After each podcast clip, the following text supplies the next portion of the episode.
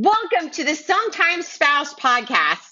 Today, we're talking about how to make money doing something that you love. There are a lot of people who want to have a job that is fun, filled with excitement. They want to do something they can do enjoy all day long instead of watching the clock. You will find if you take a hobby and make it into something you can do for a living, you may find that you take your hobby and take it to more. You can quit your day job and or do less at the office. You may want to consider a few things before you start your own business. With some dedication, you will be able to make profits by doing things that you love to do. You'll first want to evaluate your hobby and see if it is profitable for you. If your hobby involves making some sort of product such as jewelry or direct you can you may be able to directly sell the pieces. You may also want to offer services related to the hobby also. For example, if you like gardening, start a start a yard working business in your community. The possibilities are endless if you use your imagination. The hobbyist who enjoys gardening could also sell bulbs for his or her own gar- from her his or her own garden. Writing literature on gardening for sale or even start a restaurant based on the menu of homegrown fruits and vegetables. You will find there are no limits to do what you can do when starting a new business.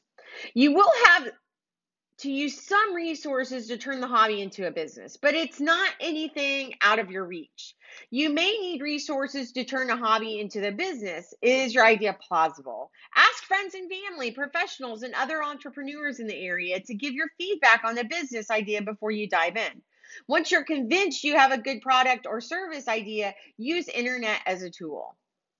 You may want to go online and find articles that will help you start your business, and you may want to use them as a net source of advertising. You can sell your product online in order to reach a larger customer base. Many people have successful businesses on eBay.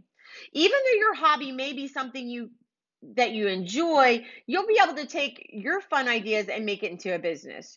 You'll want to make sure that you love what you're doing because it will lower some of your stress from starting the new business. You will also want to think about starting small. If your business gets out of hand with growth, you will risk and you won't be able to keep up with the demand and supply re- ratios. You should always start off your business with a business plan. Even if it's a hobby, you need a business so you can lay down goals and clearly define your company. You will need to find a hobby, hobby that will easily transform your business as long as you take the time to plan and organize while using some imagination.